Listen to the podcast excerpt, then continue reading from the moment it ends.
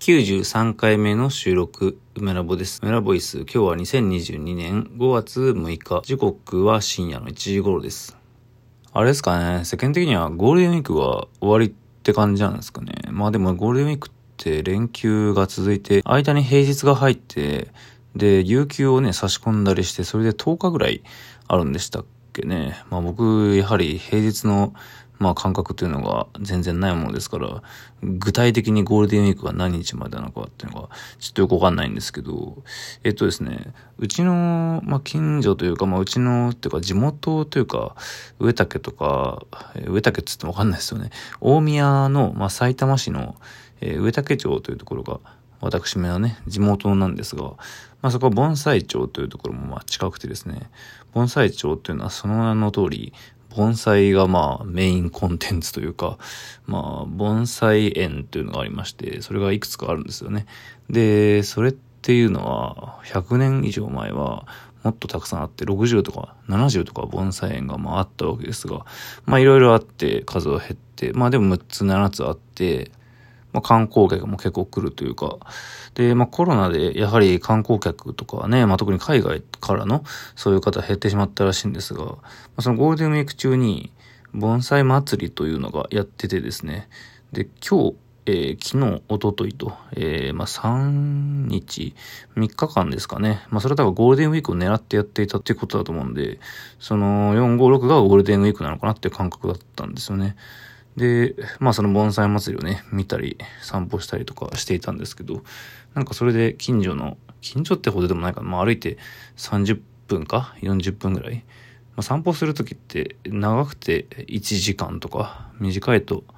まあ、30、まあ30分以上はあるかな、40分から1時間ぐらいですかね。まあ今日はなんか結構歩いちゃったんですけど、その時に、うどんとそば、そばとうどんのね、店に入って、まあ、天ぷらとね、そばの、なんか、穴子とか、あとエビとかイカとかね、なんかいろいろ野菜のやつとかも入ってるやつを頼んだんですけど、妻と一緒にめちゃくちゃ多くて、全く食べきれなかったですね。まあでも、お土産をね、あの一応包んでくれて、それをま夜食べてっていう感じで、今日は本当にそのそばだけでしたね、食べたの。そばというかそばと天ぷらのみで、まあほぼ食が完結してしまいました。とは日常のね、えー、ことをこれぐらいにしておいて。まあ、盆栽についてもね、なんか話したいんですけどね。盆栽っていうかその盆栽帳？盆栽、まあ僕やったことはないんでわかんないんですが、その盆栽帳の成り立ちとか歴史とかについて、なんかいろいろね、調べたりしてですね、まあ地元に近いというか、まあ、ほぼ地元なのかな。まあ盆栽町って育ったというよりかは、上竹町で育ったっていう意識なんですけど、上竹小学校、上竹中学校っていうところを僕はね、えー、まあ通っていたので、で、まあそれはさておき、とにかくその盆栽地の歴史というのは意外と、その戦時中とか戦後とか、関東大震災とかが関係していてですね、あの地震がきっかけで東京から埼玉にたくさんの盆栽職人が引っ越してきたんですよね。それがきっかけでできたのが盆栽町で、で、まあそれなんで埼玉のね、ここら辺の土地が選ばれたのかというと、やはりその地盤が安定していると、関東ローム層っていうね、土質がいいっていうのと、埼玉って災害が、あの、確か全国で一番少ない県なんですよね。まあそういうのがあっていろいろ選ばれたっていうのと、まあその戦争の時はね、どういう感じだったのかとか、なんかそれを書いた、えー、盆栽町クロニクルという、まあ、史実に基づいて書かれた小説がありまして、まあそれをだいぶ前ですけどね、読んだんですけど、なかなか面白くて、まあただ盆栽というのが自分の作品とあまりにも関係がないので、まあ何かこう接続するところはあるんだろうけど、まあ特にそのアイディアや考えはなく、えー、まあ時が進んでいます。で、昨日、一昨日となんか連続して話したんですよね。その、結構シリアスな作品に関係することですよね。自分の生きることと死ぬことと性の一回性と、まあキャラっていうものの概念の接続。それが、まあ、黒いイメージなのか白いイメージなのか、暗闇の中なのか、えー、光り輝くイメージなのかっていうところが、えー、まあ、ヘブ版、通称ヘブ版、ヘブンバーンズレッドというゲームがあるんですけど、まあ、それを僕が結構最近やっていて、まあ、それの脚本を書いている前田純さんの、まあ、作品におけるキャラの表現、それも視野、意識がなくなっていく表現が、まあ、その光の表現だと。光まあ真っ白な光には、こう、薄れていく中で失われていくような、まあなんかそういった表現が、まあ結構一貫して書き、書かれ続けているなという発見が、まあその最新のヘブ版のイベントのテキストを読んで思ったんですよね。まあそのことを考えたと。で、まあ、その前田純さんの関係する作品というのが、まあ、特にアニメーション作品ですね。それがあんまり良くなかったっていうのが、まあ自分なりになんかそれが自分的にはなんか凹んだというか、なんでだろうなと思っていたんだけど、まあ最新のヘブ版のテキストでは結構、まあ非常に丁寧な描写で、まあそのキャラクター、あるキャラのね、その、まあ意識の小説とか死なのかとかもね、まあほぼ死で確定なんだけど、なんというか定義が難しいというか、まあなんかその定義の難しさの中で意識がなくなっていくというか、まあおそらく死んでいくんだろうというような、まあキャラの描写があってですね、まあその演出が、まあ良かったんですよね。まあちょっとね、なんかすごいクオリティが高いとかかん、まあ、感動したとは言ってないか、非常に高い評価を僕は前回していたとしていたと思うんですが、またそのヘブンの、まあ、プレイ自体は結構ね、やってると冗長に感じるようなところも、まあ、多々あって、あの、頑張んないとできないっていうところは正直いくつかあったんですよね。まあなので、これから、あの、じゃあヘブ版やってみようかと思ってやってみる人がもしね、いたら、まあそれはちょっと覚悟の上でやってもらえたらいいかなと思います。ただまあ、僕は、その自分の作品とのつながりとか、まあその前田純の、まあ前にやった仕事とか、過去にやった仕事とかと並列して考えて、まあその、はっとこう、典型のように思うところがあったから、